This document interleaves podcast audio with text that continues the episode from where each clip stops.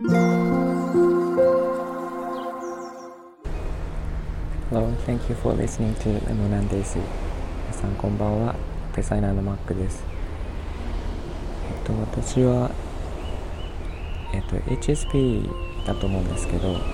その他に、えっと、ADHD でもあると、ほぼ間違いなく思っていて、えっ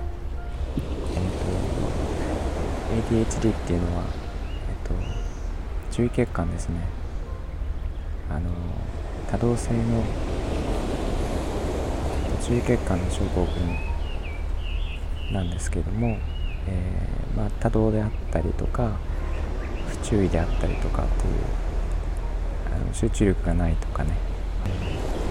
昔から結構その兆候が昔というのは子供の頃からその兆候がすごく見られていて子供の頃は ADHD とかっていう言葉もなかったのであのえー、今思い出してみるとっていう感じなんですけども、まあ、とにかくすごい何て言うかな、えー、いろんなことにすぐにこう興味がいってで、えー、まあ、忘れ物が多かったりとか、え時間が守れない約束を忘れてしまうとかねすごいよくあって。あのとにかく落ち着きがなかったりとかするので隙がないというのはあのそわそわしているって意味の他にもいろいろあって例えば仕事が一定しないとか、えー、ちょっとこう自分がやるべきことに専念できないとかっていうちょっと長い目で置いたことも入ると思うんですがそういうところが特にあって、えー、まあ、そういうことを何て言うか昔は分からなくて自分の分析ができていなくてで、まあ、自分にとってはなんか欠陥だなとずっと思っていたんですけどもそういうことも特徴の一つだと思うようになってで、まあ、特徴だとするとあのそれを補うことができればいいんじゃないか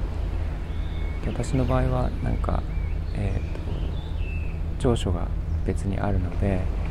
その長所にもっと専念したいんですね。昔はその短所も補うように一生懸命頑張っていたんですけど今はいろんなツールが便利なツールがあるので、えー、短所を補って丸い人間になるっていうよりはもっともっとその分自分の長所が伸びるようにそっちに専念をして逆に短所の方は、えー、なんか便利なツールで補うと。でツールというのは今だとアプリがありますよね。私の場合は、えーと、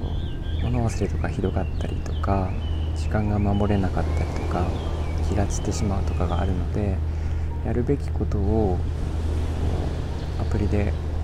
管理するようにしています。でそうは言ってもあの管理しようと思っていてもそれをセットすることすら忘れてしまうとかっていう時もあるので、えー、もう完全に思いついた時にそのアプリとかにあの設定をして、えー、その場で設定を済ませてしまうようにしています。だからそういうなんか自分の性格とかを知っておくっていうのは大事でで知っておいた上でそれをどうすればいいかっていうのを、えー、まあ、便利にですねなんかできれば楽しい方法で補ってくれるようなアプリが探せるといいんじゃないかなと思いますもう一つデザイナーとしての視点で気をつけた方がいいなと思うところがあるんですがそれはえっと、アプリとの相性ですよね。本当にこのアプリでいいのかっていうところを一回見直してみてあの今アプリっていくらでもあるので あの何て言うかな自分に合ったアプリを結構探せるので操作性もそうなんですがデザインとかは特にそうであの使っていて心地いいかどうかっていうところはすごい大事だと思うんですよね。だからなるべくこう自分に合ったものを探してみる。でえっと見つからない場合でもなんか友達に聞いたりして結構見つかったりすると思うので、えー、いろんな方法を使って探してみてください。はい、じで今の時代なんか長所を伸ばせって言われてますが短所を無視していいかというとそうではなくて、えー、自分の短所を知った上でうまくこうそれを便利に楽しく管理していくっていう方法ができるっていう時代になっているのでそれを、えー、やるといいかなというお話でした。皆さんはどうですか？なんか使っていて便利だとか、えー、自分を補ってくれるアプリとかありますかね、えーと、コメントとかいただけたら嬉しいです、えーと、と今日も聞いていただいてありがとうございましたみんなが優しくありますように Thank you for listening and have a good evening. Bye bye.